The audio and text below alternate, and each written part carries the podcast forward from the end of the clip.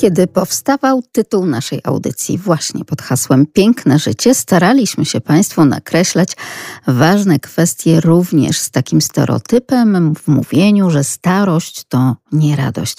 I dziś między innymi zastanowimy się nad tym, czy rzeczywiście starość to radość, czy jednak smutek starczy.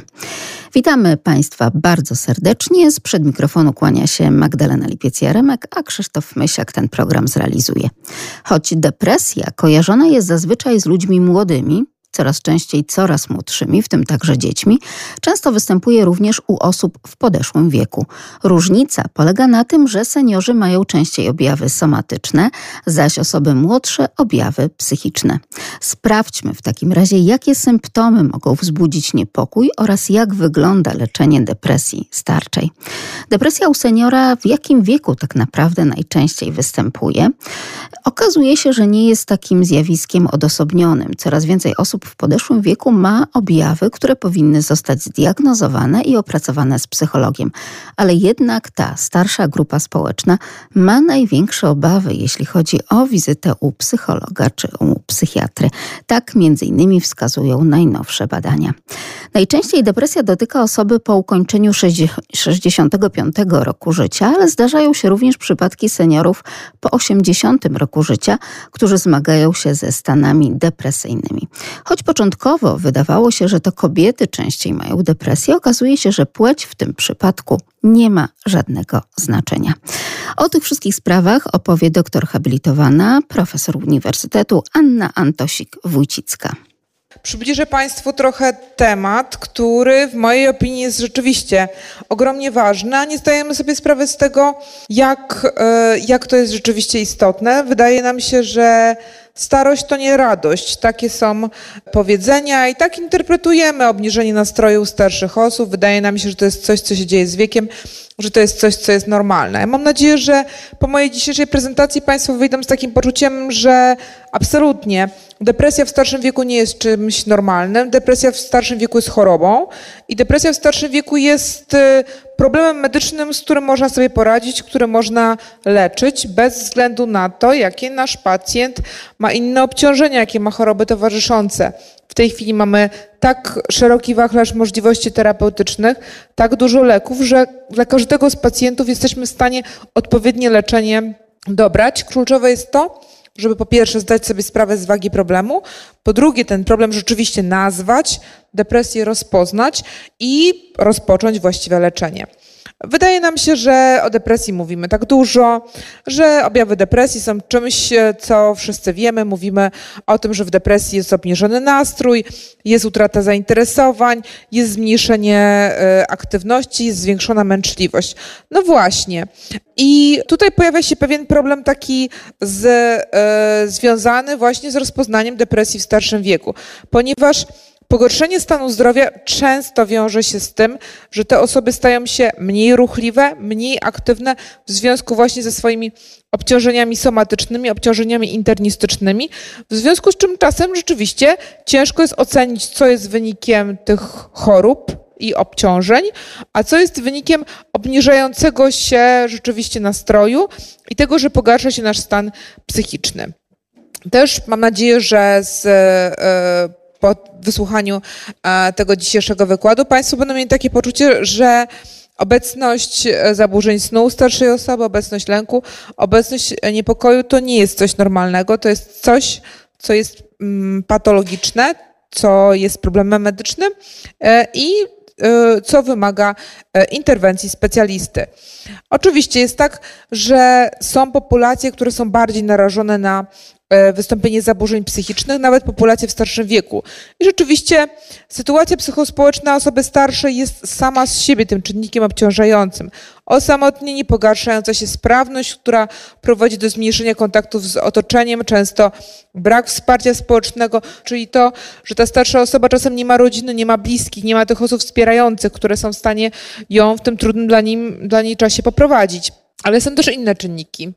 No właśnie, pogarszająca się sprawność poznawcza, czyli rozwój chorób otępiennych. To jest zdecydowanie czynnik ryzyka wystąpienia depresji. Otępienie i depresja często idą w parze Depresja często jest takim preludium do wystąpienia otępienia, a czasem jest tak, że rzeczywiście najpierw mamy zaburzenie sprawności poznawczej, a potem towarzyszy jej obniżenie nastroju.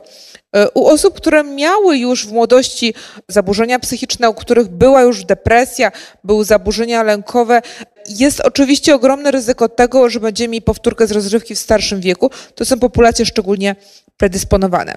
Powiedziałam Państwu, że nie ma takiego pacjenta, którego nie da się leczyć i któremu nie da się pomóc. Czyli nawet oczywiście u pacjenta, który jest obciążony, który ma listę kilkunastu leków, które przyjmuje z powodów internistycznych, jesteśmy w stanie dobrać właściwe leczenie. Oczywiście farmakoterapia w podeszłym wieku jest troszkę inaczej tolerowana niż u pacjenta młodszego i trzeba to mieć na uwadze. Rzeczywiście częściej widzimy działania niepożądane w porównaniu do osób młodszych, ale też weźcie Państwo pod uwagę, że my jako lekarze czasem nie zdajemy sobie w ogóle sprawy z tego, jakie leki przyjmuje nasz pacjent, ponieważ on ujawnia nam na przykład tylko fragment tej całej listy albo mówi nam tylko o lekach, które są tutaj przepisywane przez jednego ze specjalistów, nie mówi o całej liście leków, albo z kolei nie mówi o dodatkowych specyfikach, które kupuje bez recepty, licząc na to, że one wspomogą jego stan zdrowia. Oczywiście każdy z tych specyfików wchodzi w interakcję i ta nieświadomość liczby i rodzaju leków to oczywiście są takie czynniki ryzyka, które wpływają na to, że ta farmakoterapia może być gorzej tolerowana. Natomiast nawet jeżeli weźmiemy to pod uwagę, że te działania niepożądane mogą się pojawić częściej niż u osoby młodszej, to i tak jak nie będziemy tego pacjenta leczyli, ta depresja sama mu po prostu nie minie. Jego stan będzie się pogarszał, co będzie się przekładało na dalsze trudności związane z leczeniem chorób somatycznych, na to, że ten pacjent nie będzie współpracował w leczeniu, nie będzie szukał dla siebie pomocy, nie będzie kontrolował chociażby poziomu cukru, ciśnienia tętniczego, nie będzie pojawiał się na wizytach kontrolnych, nie będzie prowadził zdrowej diety, nie będzie aktywny fizycznie i tak naprawdę będziemy mieli do czynienia z pogarszającym się ogólnie stanem zdrowia tego pacjenta. W przypadku depresji w starszym wieku kluczowe jest to, żeby nie oczekiwać tak szybkiego efektu terapeutycznego jak u młodszego pacjenta. Często ta faza ostra to leczenie aktywne, czyli ten moment, kiedy my włączamy lek przeciwdepresyjny, czekamy na y, jego efekt y, i potem oceniamy, czy też objawy nam już ustąpiły. Zwykle robimy to u młodszej osoby w okresie około czterech tygodni, czyli to jest miesiąc, prawda? Tutaj u starszej osoby my czekamy sześć, czasem osiem tygodni, czyli dajemy lekowi szansę na zadziałanie. I czasem ten czas, który jest potrzebny u starszej osoby, jest rzeczywiście niemal dwukrotnie większy niż dłuższy niż u młodszego pacjenta. Co istotne, możemy powiedzieć, że ta depresja w wieku podeszłym ma pewne takie szczególne cechy kliniczne. Do tych cech klinicznych rzeczywiście należy przewlekłość przebiegu. My czasem nie jesteśmy w stanie, tak jak w przypadku depresji u młodszego pacjenta, czy też depresji u nastolatka, określić dnia, określić momentu, kiedy objawy się pojawiły. Czasem jest tak, że rzeczywiście z tygodnia na tydzień, z miesiąca na miesiąc pewne rzeczy się nawarstwiają. Tutaj istotne jest również towarzyszenie tych skarg na zaburzenia poznawcze. Często właśnie mamy do czynienia z tak zwanym pseudootępieniem, czyli u naszego pacjenta, który ma depresję, obserwujemy tak duże trudności poznawcze, że wydaje się, że w ogóle mamy do czynienia z pacjentem z otępieniem. Po czym jak ten pacjent zaczyna być leczony, objawy depresji ustępują, nagle okazuje się, że ten pacjent świetnie funkcjonuje poznawczo, radzi sobie ze wszystkimi rzeczami, z którymi do tej pory miał trudności z radzeniem sobie. Istotne jest też to, że no właśnie mamy specyficzny obraz kliniczny i mamy dwa, ja bym powiedziała, obrazy kliniczne. Jeden to jest taka depresja, no właśnie to jest to, jak wyobrażamy sobie depresję w starości. Czyli taki pacjent, który będzie cichy, wycofany, który będzie nieaktywny, smutny, przygnębiony, ale będzie też ta druga postać depresji. Taka depresja z niepokojem, z drażliwością, z kłótliwością, często z obecnością objawów e, też takich wytwórczych, czyli urojeń, prawda? Czyli inny obraz depresji u pacjenta w starszym wieku. Też ważne jest to, że u takiego pacjenta często mamy do czynienia z trudnościami w opisywaniu objawów. Pacjent przychodzi do lekarza i mówi o rzeczach, które mu się wydają najbardziej istotne. Będzie mówił o zaburzeniach snu, będzie mówił o kołataniu serca. Będzie traktował tak naprawdę to, że jest bardziej smutne, jako fizjologię. Nie będzie umiał tego wyodrębnić, że rzeczywiście ma do czynienia z chorobą. Czasem jest tak, że mamy do czynienia również z dodatkowymi chorobami, które dotyczą ośrodkowego układu nerwowego, czyli mózgu. Czyli mam pacjenta, który miał udar na przykład i u tego pacjenta my czasem nie wiemy, czy to, co, z czym mamy do czynienia, na ile to jest skutek tego udaru, który pacjent przebył, a na ile to jest skutek współistnienia objawów depresyjnych, które często rzeczywiście pojawiają się jednoczasowo bądź też pojawiają się jako następstwo. Często też widzimy właśnie zaburzenia snu, zaburzenia łaknienia, to jest to, o czym Państwu powiedziałam. Starsi ludzie często mało jedzą, starsi ludzie często mało piją. Czemu mało piją? Bo potem mają trudności na przykład w nocy ze wstawaniem z łóżka. W związku z tym boją się, że jeżeli będą w godzinach popołudniowych więcej pili, to będą w nocy nie spać i co chwila musieć biegać do toalety. Jest to dla nich problematyczne. Co doprowadza oczywiście do tego, że ci pacjenci często są niedożywieni, często mają tutaj zaburzenia dotyczące właśnie różnych skutków niedostarczania substancji odżywczych do organizmu, plus często mają zaburzenia elektrolitowe, które oczywiście przekładają się na działanie wszystkich leków internistycznych i przekładają się na pogorszenie dotyczące stanu psychicznego. Jakie objawy mogą wskazywać na depresję u seniora? Liczne skargi na dolegliwości somatyczne, często przewlekłe bóle, brak odpowiedzi na leczenie chorób somatycznych, nieprzestrzeganie zaleceń lekarskich, niesatysfakcjonujące efekty rehabilitacji, czyli nasz pacjent nie współpracuje, on nie chce, żeby mu się poprawiło, bo jemu już przestaje na czymkolwiek zależeć. On ma poczucie tak dużej beznadziejności, że w gruncie rzeczy ćwiczenie, rehabilitowanie się nie jest w sferze jego zainteresowań. Często obserwujemy niepokój, obserwujemy drażliwość, obserwujemy lęk. To jest to, o czym Państwu powiedziałam, ta depresja z dużą drażliwością, z niepokojem, z lękiem. Często nasz pacjent będzie pacjentem, który będzie mówił o osłabieniu, o przemęczeniu, o apatii, o utracie zainteresowań otoczeniem, o wycofaniu z kontaktów społecznych. I tutaj znowu często mamy problem, bo my, nam się wydaje, że normalnym jest to, że starszy pacjent mówi smutne rzeczy. On wspomina czasy minione, on mówi też o smutnych zdarzeniach. Tutaj zmarł mój taki znajomy i taki znajomy, prawda? Ja tutaj już w zasadzie sobie grób kupiłem i uszykowałem strój i tak dalej, i tak dalej. I czasem jest tak, że trudno nam jest odróżnić, co jest fizjologią i co jest normalnym zachowaniem osoby w starszym wieku, a co jest wynikiem depresji. Natomiast zwróćmy uwagę, że jeżeli do tego wszystkiego widzimy, że są objawy somatyczne, widzimy, że są te zaburzenia snu, widzimy, że jest brak apetytu, że jest schudnięcie, widzimy, że nasz pacjent ogólnie się pogarsza, ma też takie przeświadczenie o byciu ciężarem, mówi treści dotyczące poczucia winy, dotyczące bezwartościowości czy też beznadziejności, to zdecydowanie są takie sygnały, że jednak tej pomocy lekarskiej trzeba zaczerpnąć. No i właśnie mówienie o śmierci, mówienie o śmierci, skoncentrowanie się na tej tematyce, też negatywna osoba, ocena własnej osoby, świata, przyszłości, to wszystko są super niepokojące objawy. Tutaj pani redaktor powiedziała słusznie o tym, że samobójstwa dotyczą również w starszy, osób w starszym wieku. Ja to Państwu przytoczę za chwilę. Jak najbardziej samobójstwa w starszym wieku są ogromnym problemem. Taki pacjent jest wysoce zagrożony samobójstwem, też dlatego, że młodszy pacjent będzie podejmował mało skuteczne próby samobójcze, bo jego próby samobójcze będą wołaniem o pomoc. Próby samobójcze osób w starszym wieku często są dobrze zaplanowane. One są zaplanowane w taki sposób, że nie mogą się nie udać. W związku z czym próba samobójcza u pacjenta w starszym wieku jest wołaniem o śmierć, nie o pomoc. Też mówiłam Państwu o tym, że to, co my widzimy, Czyli te objawy psychopatologiczne, objawy fizyczne często stanowią maskę, często stanowią maskę depresji. I ważne jest to, żeby lekarze różnej specjalności, od lekarza rodzinnego, przez lekarza internistę, kardiologa, właściwie każdego lekarza, który ma do czynienia z naszym pacjentem, rozumieli, że bóle w klatce piersiowej, że bezsenność, że okresowe nadmierne przyjmowanie leków przeciwbólowych, to wszystko mogą być maski depresji. I to depresji różnie wyglądającej, tak jak Państwu powiedziałam, i tej smutnej depresji, kiedy przeważa utrata chęci i zainteresowań, i tej depresji z pobudzeniem ruchowym. Czy depresja i choroby somatyczne mają związek? Ależ oczywiście.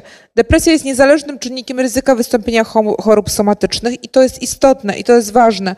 Dlatego depresję należy leczyć, ponieważ nieleczona depresja będzie zwiększała ryzyko choroby niedokrwiennej serca, zawału serca, cukrzycy, udaru mózgu, otępienia, tych wszystkich chorób, które się wiążą z dramatycznymi konsekwencjami. Choroby somatyczne również predysponują do depresji. Każda przewlekła choroba, zwłaszcza związana z bólem, z niesprawnością, zwiększa ryzyko depresji. Też weźmy pod uwagę, że przebieg podstawowej choroby jest często dużo cięższy, kiedy dołącza się depresja i kiedy wtedy również ryzyko powikłań, ryzyko zgonu, ryzyko braku współpracy naszego pacjenta będzie wyższe. Nasi pacjenci, którzy mają depresję, będą mniej zmotywowani do leczenia. Oni nie będą chętnie uczestniczyli w oddziaływaniach terapeutycznych, rehabilitacyjnych, bo nie będą szukali po prostu dla siebie pomocy. No właśnie, to nie jest problem, który możemy bagatelizować, to nie jest problem, który możemy ignorować. Depresje wieku podeszłego często towarzyszą chorobom somatycznym. W przypadku pacjenta, który ma chorobę nowotworową, no to mamy trzydzieści do czterdziestu procent pacjentów, którzy będą mieli depresję. U pacjenta z cukrzycą osiem i pół do dwudziestu siedmiu procent w zależności od badania. Spójrzcie Państwo na te procenty, a gdybyśmy tutaj dali pacjentów z wielochorobowością, pacjenta, który ma i nadciśnienie tętnicze, i reumatoidalne zapalenie stawów, i cukrzycę, to ten pacjent jest automatycznie pacjentem, który niemal na pewno będzie rozwijał zaburzenia nastroju. Jakie są najczęstsze przyczyny nieskuteczności leczenia przeciwdepresyjnego? Zbyt krótko prowadzone leczenie, nieprawidłowe rozpoznanie i niewłaściwe, nieterapeutyczne dawki leków. Ważne jest to, żebyśmy edukowali lekarzy. Ważne jest to, żeby każdy lekarz umiał leczyć depresję i umiał dostosować dawki leków do pacjenta schorowanego, do pacjenta z wielochorobowością, do pacjenta, który ma piętnaście leków internistycznych, no bo cóż, takich pacjentów właśnie będziemy widywali. I to, co Państwu powiedziałam na początku, każdemu pacjentowi będziemy w stanie pomóc, tylko trzeba rozsądnie przeanalizować czynniki ryzyka, trzeba przeanalizować, jakie ten pacjent ma od, y, obciążenia somatyczne i często tymi czynnikami, które decydują o wyborze leku przeciwdepresyjnego, nie będzie tutaj sama skuteczność leku, ale jego bezpieczeństwo, jego tolerancja, jego możliwe działania niepożądane, tutaj choroby współistniejące i obciążenia naszego pacjenta. Dlatego kluczowe znaczenie ma dobór leku do pacjenta. Jeżeli Państwo spojrzą na ten slajd, to widzą Państwo, że tych leków przeciwdepresyjnych, którymi my dysponujemy, jest bardzo wiele. Część z nich to są leki, które mają taki, ja bym powiedziała, wieloprofilowy mechanizm działania. I ważne jest to, żeby nie uciekać w takie leczenie objawowe typu właśnie leki, które będą miały charakter leków o działaniu uzależniającym typu benzodiazepiny. One będą działały uspokajająco i nasennie, ale to nie będą leki, które naszego pacjenta wyleczą, to nie będą leki, które zapewnią poprawę depresji.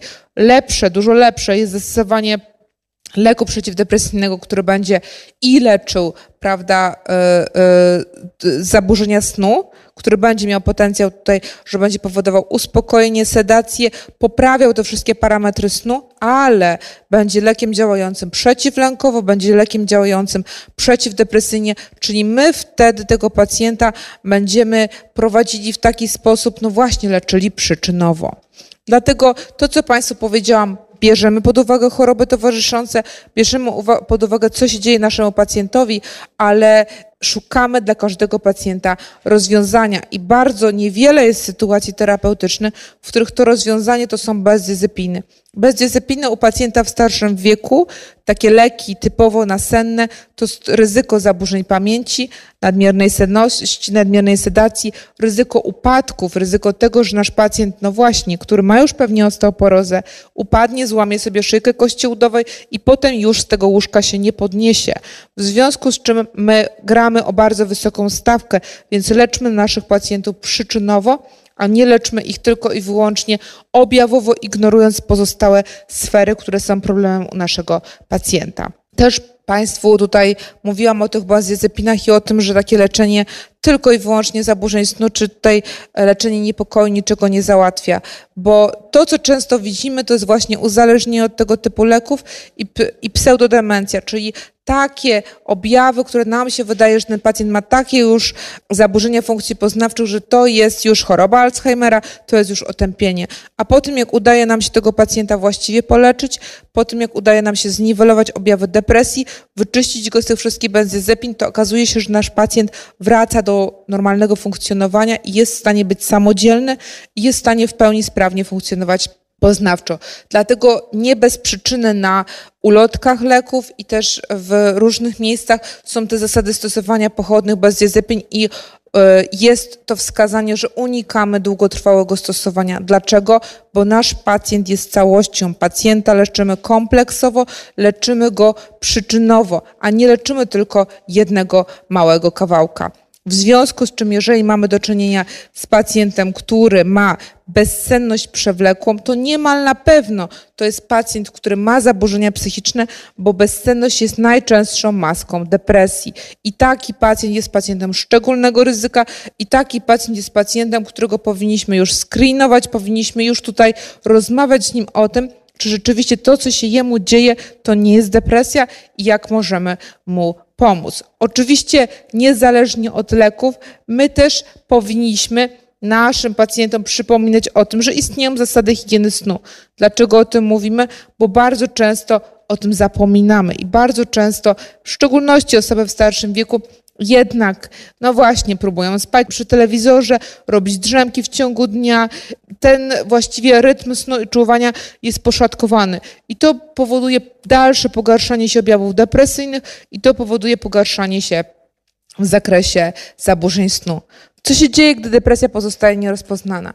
Pacjent cierpi, czasem cierpi wiele lat, zwiększa się ryzyko otępienia, pogarsza się przebieg chorób współistniejących i zwiększa się śmiertelność. To, co Państwu powiedziałam, ryzyko samobójstwa w depresji osób starszych jest dwa razy większe niż w depresji u osób w wieku produkcyjnym. Skuteczny zamach samobójczy popełnia dwa razy więcej osób starszych niż młodszych. To, co Państwu również zaznaczyłam, to samo, ta próba samobójcza to jest wołanie o śmierć. Ona ma szansę być skuteczna. Myśli i tendencje samobójcze u starszych częściej wiążą się z obecnością rzeczywistej depresji i częściej wiążą się z bardzo poważnymi tutaj skutkami. Czynniki ryzyka samobójstwa szczególne to jest właśnie płeć męska, samotność, poczucie bycia ciężarem dla rodziny, czy też próby samobójcze w przeszłości. I często taki czynnik ryzyka choroby somatyczne i obecność przewlekłego bólu. Czasem mam takie poczucie, że wszystko mnie boli, że jestem tak schorowany, tak źle się czuję, nie ma dla mnie ratunku, nie ma dla mnie poprawy żadnej, że już zostało mi tylko popełnić samobójstwo.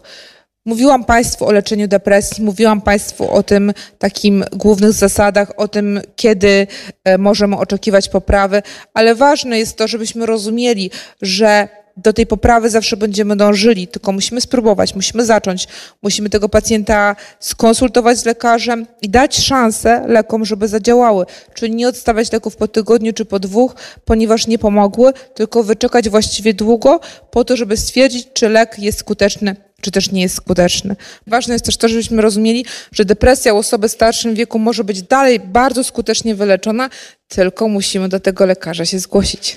Między innymi takie oto porady przekazywała Państwu doktor nauk medycznych Anna Antosik-Wójcicka, także psycholog. A senior, który dotknięty jest depresją, nie powinien izolować się w domu. Warto zachęcać bliską osobę do, do nawiązywania nowych relacji, na przykład w klubach seniora, czy też grupach wsparcia, czy też po prostu podczas spotkań ze znajomymi. I w wielu przypadkach dobrym rozwiązaniem będzie także opiekun, który zachęci do różnego rodzaju aktywności, na przykład po prostu do spacerów. Opiekun czy też wolontariusz. Znamy także wolontariat osób starszych, czyli wtedy, kiedy osoba starsza, ale jeszcze w pełni sił i psychicznych, i fizycznych, jest w stanie zaproponować taki wolontariat i na przykład taki właśnie spacer osobie starszej, ale słabszej. Oferta zajęć dla seniorów obecnie jest bardzo rozbudowana, więc warto ciągle otwierać się po prostu na świat. I proszę nie zapominać, że także polskie Radio Lublin właśnie w tej audycji, w audycji Piękne Życie, także jest otwarte na Państwa, to tak z drugiej strony, po to, żeby Państwo również wsłuchując się w głosy prezentowane na antenie, jak najbardziej zyskiwali tę chęć do życia, do pięknego życia i nie popadali w depresję.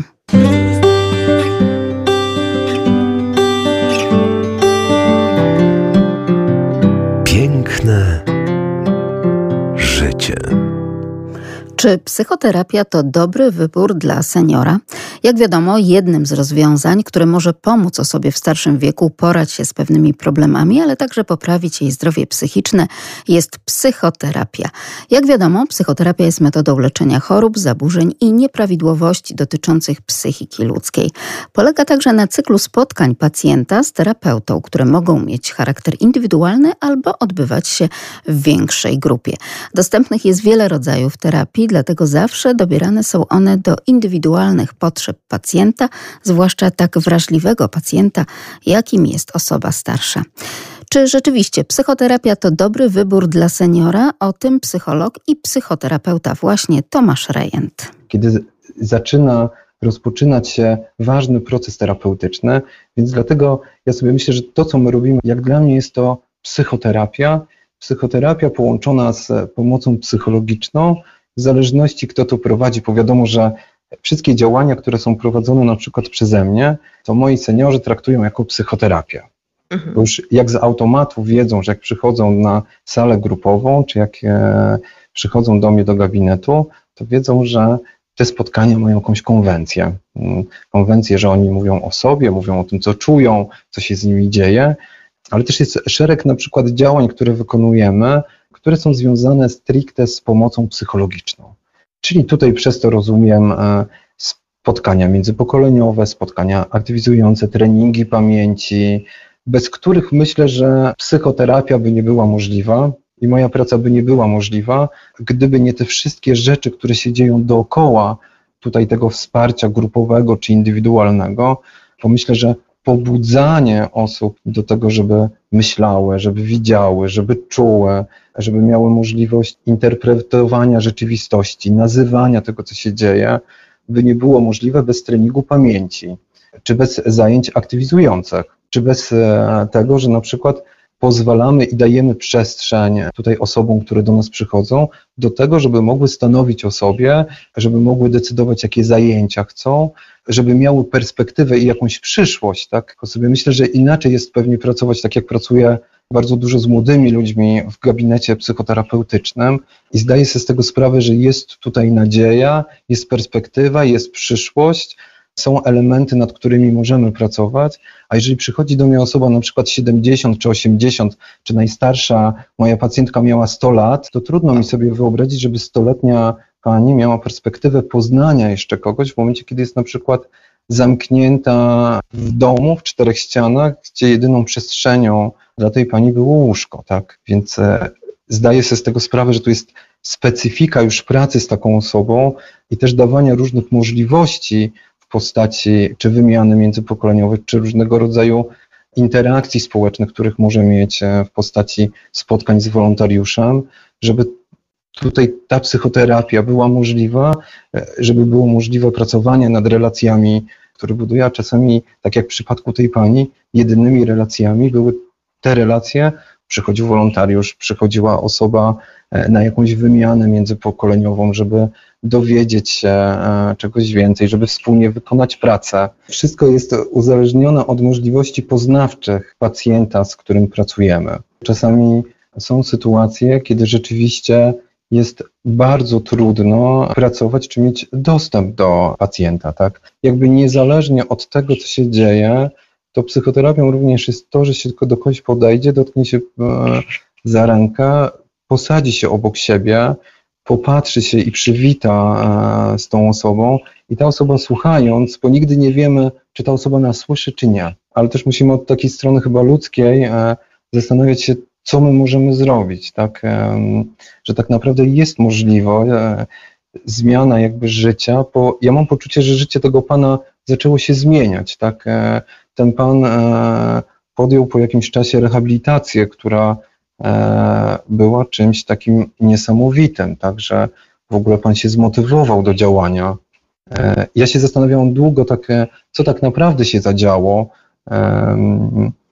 i tak odpowiedziałem sobie na to pytanie w trakcie jakby superwizji, że czasami jak człowiek dostaje nadzieję, w momencie, kiedy tej nadziei nie ma, bo lekarze przekreślają, rodzina przekreśla, oddaje do zakładu, do ośrodka, to nagle się okazuje, że to, co my robimy swoją postawą czy relacją terapeutyczną, nagle może zmienić i spowodować rzeczy, które są nawet niemożliwe. I dlatego jestem już bardzo mocno ostrożny w odpowiadaniu na pytanie, czy psychoterapia jest możliwa, czy nie, bo sobie myślę, że nie czuję się Panem Bogiem, żeby decydować w takich momentach, ale wiem, na czym polega psychoterapia, tak? Że psychoterapia polega na budowaniu relacji, wchodzeniu w tą relację z drugą osobą, próbie zmiany czasami jakichś różnych błędów poznawczych, jak ważna jest relacja terapeutyczna, jak ważna jest nasza wiara w e, naszych pacjentów, klientów e, i jak ważne jest to, żebyśmy ich szanowali, tak, e, niezależnie od diagnozy. Grupa osób starszych jest bardzo różnorodna. Tak. Na przykład mamy osoby sześćdziesiąt pięć plus, e, mniej więcej do siedemdziesiąt do siedemdziesięciu dwóch lat i to jest grupa, która najczęściej przychodzi po to, żeby się oswoić e, ze zmianą w życiu, zmianą ról społecznych,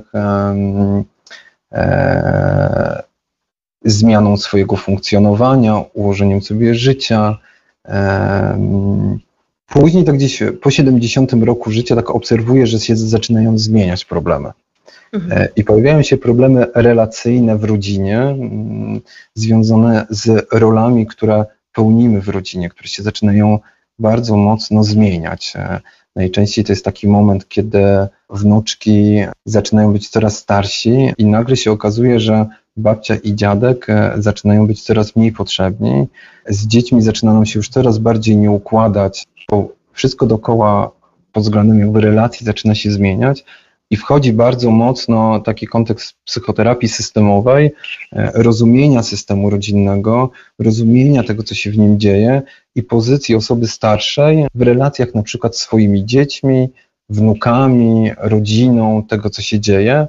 Później, tak gdzieś koło osiemdziesiątego roku życia, a nawet czasami wcześniej, zaczyna się pojawiać taki wątek śmierci i przemijania, temat godzenia się z przemijaniem, z tym, co się dzieje i sobie myślę, że to już jest całkowicie inna praca ukierunkowana na inne cele terapeutyczne, ale sobie myślę, że mówiąc o seniorach, warto powiedzieć o tej różnorodności, tak, że jak ktoś ma sześćdziesiąt, sześćdziesiąt pięć, to to są przecież bardzo młode osoby, tak, które funkcjonują. Ja często siedzę i im bardzo mocno zazdroszczę tego, że mają tyle sił, że tyle się dzieje gdzieś w ich życiu i otoczeniu, bo bardzo często to są też osoby, które zaczynają próbować korzystać z życia, z tego, co dla nich w różnych ofertach jest przygotowane. Mówię, patrząc się na seniorów, z którymi pracuję najczęściej, ale myślę, że to nie jest tylko teren Warszawy, po różnych innych miejscowościach, czy Kraków, czy Katowice, czy mniejsze miejscowości, w których też czasami bywam, jakieś podwarszawskie. Okazuje się, że seniorzy też są coraz bardziej aktywni, więc sobie myślę, że ten wiek sześćdziesiąt, sześćdziesiąt pięć do siedemdziesiątego roku życia, to to są młodzi seniorzy, tak? Młodzi seniorzy, którzy mają bardzo dużo sił, którzy zmieniają swoje życie, przychodzą na przykład do nas bardzo często na psychoterapię czy na grupy wsparcia dla osób współuzależnionych, chcą jeszcze zmieniać swoje relacje i swoje położenie. Często okazuje się w procesach psychoterapii, że dopiero po sześćdziesięciu pięciu latach zaczęli siebie widzieć, zaczęli widzieć, że mają potrzeby, że mają pragnienia, że są kobietami, mężczyznami, że chcą realizować nawet czasami pierwszą miłość, tak? Więc to pokazuje, że specyfika pracy z osobami starszymi w zależności od nastawienia psychoterapeuty, pomyślę, że to jest najistotniejsza sprawa, jakie my mamy podejście do starości, do seniorów, czy może my mamy czasami jakieś swoje uprzedzenia związane z tym, że jak ktoś ma sześćdziesiąt siedemdziesiąt lat, to już powinien mieć jakąś inną rolę społeczną, ale jeżeli tego nie mamy, to często się okazuje, że te osoby w relacji terapeutycznej z nami zaczynają odkrywać swoje pragnienia, marzenia, zaczynają mieć bardzo duży apetyt na życie, bo okazuje się, że dopiero zaczynają na przykład niektórzy czuć odwagę, żeby żyć, tak? Mając na przykład męża alkoholika, z którym się żyje czterdzieści lat i nagle okazuje się w procesie psychoterapii grupowej, kiedy inne koleżanki z grupy opowiadają, że mają dosyć albo że sobie już poradziły i zaczęły żyć swoim życiem, tak trochę zostawiając z boku swojego uzależnionego partnera, nagle się okazuje, że te osoby, tak samo jak osoby współuzależnione w młodszym wieku, przechodzą przez bardzo podobne procesy. Ja nawet bardzo podobne rzeczy mówię, tak? Poprowadzę grupy dla dorosłych dzieci alkoholików, dla osób współuzależnionych, grupy dla osób w wieku trzydziestu czterdziestu lat i sobie tak myślę, że niczym to się nie różni od tego, co mówię do seniorów, bo te osoby przecież się nie różnią od siebie potrzebami, tym, co czują, pragnieniami. Tak, żeby nie zniechęcać też tutaj e, państwa do tego, żeby pracować z osobami starszymi, e, bo to jest jedno oblicze pracy e, z osobami sześćdziesiąt plus, ale jest te również, o którym e, wspomniała Pani przed chwilą i on jest chyba najczęściej się pojawia, tak? E, lęk, strach, depresja, wielochorobowość, która zaczyna występować. E, to są takie bardzo podstawowe tematy, które się pojawiają i one są najczęściej pojawiającymi się tematami w trakcie spotkań terapeutycznych, kiedy przychodzą osoby najczęściej skierowane do nas nie z własnej inicjatywy, ale dzięki na przykład lekarzom P O Z u, którzy kierują do nas seniorów w momencie, kiedy ktoś zaczyna cierpieć na wielochorobowość, z bólu głowy przechodzi na ból nogi, ból ręki, gorączka, temperatury, różne choroby, które występują i nagle się okazuje, że taki senior szuka pomocy u lekarzy i jest kierowany do nas. I okazuje się, że pod tymi objawami nagle maskuje się depresja, tak? Czy maskują się inne problemy właśnie związane z akceptacją tego stanu, w którym się znajdujemy, albo trudności relacyjnych z dziećmi, tak? Dosyć często do nas trafiają osoby, które wnoszą na temat nie tylko gdzieś przemijania, śmierci partnerów, partnerek, ale też temat tego, że czują się samotni, że dzieci mieszkają za granicą, nie mają z nimi kontaktu i nagle się okazuje, że tutaj jest taki bardzo ważny temat do tego, żeby go zagospodarować i zobaczyć, co można zrobić w procesie terapeutycznym, tak?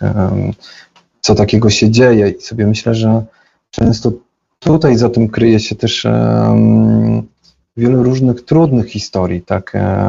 Bo często osoby, które do nas przychodzą, to są bardzo przemiłe um, osoby, które mają lat siedemdziesiąt, sześćdziesiąt, osiemdziesiąt, które się wydają i często dokonują takiej narracji siebie jako tych miłych, przyjemnych, e, kochających swoje dzieci bardzo mocno, a później się okazuje w trakcie psychoterapii na przykład systemowej, czy w trakcie psychoterapii z tym pacjentem, e, że za tym kryje się bardzo dużo zranień, mm, bardzo dużo różnych problemów relacyjnych, które pojawiły się w relacjach na przykład z dziećmi i pojawiają się potrzeby naprawy tych relacji, zastanowienia, co ja tak naprawdę zrobiłam w tej relacji, ale to jest bardzo trudne, żeby to zobaczyć w ogóle. To jest w pracy terapeutycznej, praca na schematach w relacji z innymi, żeby zobaczyć, żeby móc jakoś to nazwać. W tej grupie mam poczucie, że to jest bardzo, bardzo, bardzo trudna sprawa, bo jeżeli ktoś nie chciał widzieć czegoś przez sześćdziesiąt lat, nagle przychodzi z problemem braku relacji z córką i problemu naprawy i nagle w momencie, kiedy zaczyna osoba wnosić różne doświadczenia, okazuje się, że nam dochodziło do bardzo trudnych doświadczeń relacyjnych, nagle żeby pokazać, co się zadziało, co można jakby zrobić, jak można naprawić tą relację, jest to bardzo trudne i wtedy ja się często posiłkuję, bo wiem, że jako osoba, która prowadzi psychoterapię indywidualną, jest to naprawdę mega, mega trudne i tutaj na przykład w takich ośrodkach często posiłkujemy się grupami psychoterapeutycznymi, w ramach których można zobaczyć relacyjnie, co się dzieje między uczestnikami, tak? Kiedy to uczestnicy sami mogą nazwać, jak się czują w relacji, na przykład z panem, z panem X czy z panią X i nagle jest trochę łatwiej zobaczyć, co się dzieje też na przykład w relacji z córką, co się takiego zadziewa, ale jest to tak naprawdę mega trudne i bardzo często pojawiające się tutaj w psychoterapii, w kontaktach z pacjentami geriatrycznymi. Jeszcze na przykład słuchacze mnie nie znali, to na słowo psychoterapeuta, psychiatra to po prostu było nie, że my jesteśmy zdrowi. I nagle się okazuje, że cała sala stu osób jest zdrowa. I to jest jakby chyba na porządku dziennym, ja to przyjmuję, że tak jest i jest to rzecz całkowicie naturalna, żeby promować w ogóle tego rodzaju usługi i pomoc, bo myślę, że ta pomoc nie była popularna jeszcze dziesięć lat temu, niezależnie jakby od grupy, tak? Dzisiaj myślę, że nie ma żadnego problemu, żeby się przyznać do tego, że było się w procesie psychoterapeutycznym. Ja na przykład często w grupie seniorów sam mówię o swoich doświadczeniach terapeutycznych, że miałem przyjemność bycia na grupie psychoterapeutycznej D D A, D D D, bo mój tata był alkoholikiem i nagle jest pytanie, ale jak to przyjemność? I nagle jest w niektórych grupach takie pytanie, jak to można się tym podzielić? Ja mówię, że to jest rzecz całkowicie naturalna. Rozwój, dbanie o siebie i sobie myślę, że w zależności od tego, jak to zaczynamy przekazywać i jaki my mamy stosunek do tego, jakie my mamy podejście sami do siebie i do relacji z naszymi pacjentami czy z różnymi grupami, jeżeli my wychodzimy z otwartością do tego tematu, i też dzielimy się oczywiście jako psychoterapeuci, dzielimy się w bardzo taki kontrolowany sposób, żeby nie mówić o swoich doświadczeniach, ale pokazać też taką swoją ludzką twarz i tego, że nie jest to rzeczywiście żadnym wstydem. Ja myślę, że na ten moment dla mnie dużym ułatwieniem w tych różnych grupach jest to, że same osoby sześćdziesiąt plus zaczynają o tym mówić. Dzisiaj u nas na Facebooku pojawił się filmik z kampanii Oderwij z siebie swoją etykietę, kampanii dotyczącej zdrowia psychicznego, w którym pokazujemy życie i rzeczywistość osób chorujących psychicznie i w tej kampanii bierze udział co najmniej dziewięciu seniorów, którzy też opowiadają o swoich doświadczeniach, o swoich doświadczeniach z psychoterapią i nie jest to żadnym elementem wstydu. Nie tylko w książce jako przykłady, pisząc listy, rozmawiając z nami o procesach terapeutycznych, ale też wypowiadali się przez mikrofon przy sali, gdzie siedziało sto osób, opowiadało o swoich doświadczeniach terapeutycznych, więc ja sobie myślę, że to się bardzo mocno zmienia. Zmienia się podejście do psychoterapii i sobie myślę, że jest to też, ja tak to postrzegam, że uczymy się często przez modelowanie i skoro nawet psychoterapeuta nie wstydzi się tego, żeby powiedzieć, że w trakcie procesu terapeutycznego miałem tą możliwość bycia w procesach psychoterapeutycznych swoich własnych i uważam, że to jest jakby rzecz, która bardzo mocno mi się przydała i jest pomocna, to sobie myślę, że te osoby też w którymś momencie przestają się wstydzić, mówić o sobie. Normalizacja. W szczególności ja myślę, że w takim miejscu jak Fundacja Pomocy Psychologicznej i Edukacji Społecznej Razem, gdzie większość osób uczestniczy w różnych procesach terapeutycznych, w różnych procesach aktywizacyjnych, na porządku dziennym jest to, żeby nie bać się jakby o tym mówić, chociaż rzeczywiście tak sobie myślę, że i u nas w fundacji często występuje tak, że przychodzą osoby czasami dwa, trzy lata i później z różnych jakby rozmów wynika, że one nie przychodzą na żadną pomoc psychologiczną, pomimo tego, że przychodzą na grupę wsparcia, nagle się okazuje, że przychodzą na rysowanie, malowanie, skakanie, tańczenie i sobie myślę, że kwestia problemu i trudności w nazwaniu po imieniu pewnych rzeczy występują różne opory, takie wyparcie, że tak naprawdę no, przychodzę, to jest nic innego, tym bardziej, że mamy umieszczony harmonogram, jest, na, jest pełna informacja, lista obecności, którą ktoś podpisuje na grupie terapeutycznej, ale wiadomo, że czasami lepiej jest nazwać coś inaczej, tak więc czasami takie osoby występują i tak się dzieje, ale co myślę, że ja mam takie podejście, że staram się w żaden sposób tego tematu nie dramatyzować, bo zdaję sobie z tego sprawę, że skoro ta osoba przychodzi, skoro korzysta i my w sposób taki etyczny mówimy, co to jest, to jak to pacjent już nazywa, to to jest jakaś informacja dla nas o tym, co się może dzieje w tym pacjencie, tak? Jak on chce być postrzegany. Po co myślę, że ludzie mają różne potrzeby, różne zachowania i różne mechanizmy nimi kierują, tak? Też występują różne zaburzenia i sobie myślę, że czasami dla procesu terapeutycznego na grupie nazywamy pewne rzeczy po imieniu, a czasami jest tak, jeżeli się to dzieje w jakiejś innej przestrzeni, to przyjmujemy to, jak dana osoba to nazywa, chociaż cała pozostała część grupy nazywa to grupą psychoterapeutyczną. I tak oto psycholog, psychoterapeuta pracujący właśnie z osobami starszymi Tomasz Rejent z Fundacji Pomocy Psychologicznej i Edukacji Społecznej radził Państwu, czyli naszym radiosłuchaczom, że psychoterapia dla seniora niesie ze sobą tak naprawdę mnóstwo korzyści. Zapewnia ulgę emocjonalną i nieocenione wsparcie, zwiększa poczucie własnej wartości, pomaga także uporać się ze stratą bliskiej osoby, zakończeniem pracy zawodowej, czy też z kłopotami zdrowotnymi. Pomaga poukładać sobie relacje z bliskimi osobami i zapewnia po prostu kontakt z drugim człowiekiem poprzez rozmowę. Podczas takiej terapii seniorzy mogą z boku spojrzeć na swoje własne dotychczasowe życie, podsumować je i często pomaga im to zrozumieć i zaakceptować pewne rzeczy, z którymi przez wiele lat trudno im się było po prostu pogodzić. Aktywność fizyczna w terapii seniora też jest niesamowicie ważna, więc niniejszym polecamy Państwu nie tylko słuchanie naszego programu w cyklu Piękne życie, ale również te spacery, na przykład do naszej rozgłośni. Jak zawsze czekamy na Państwa, czekamy także na kontakt seniorzy małpka radio lublin kropka p l, a sprzed mikrofonu kłania się Magdalena Lipiec-Jaremek. Mówię Państwu do usłyszenia jak zawsze w każdy czwartek tuż po osiemnastej.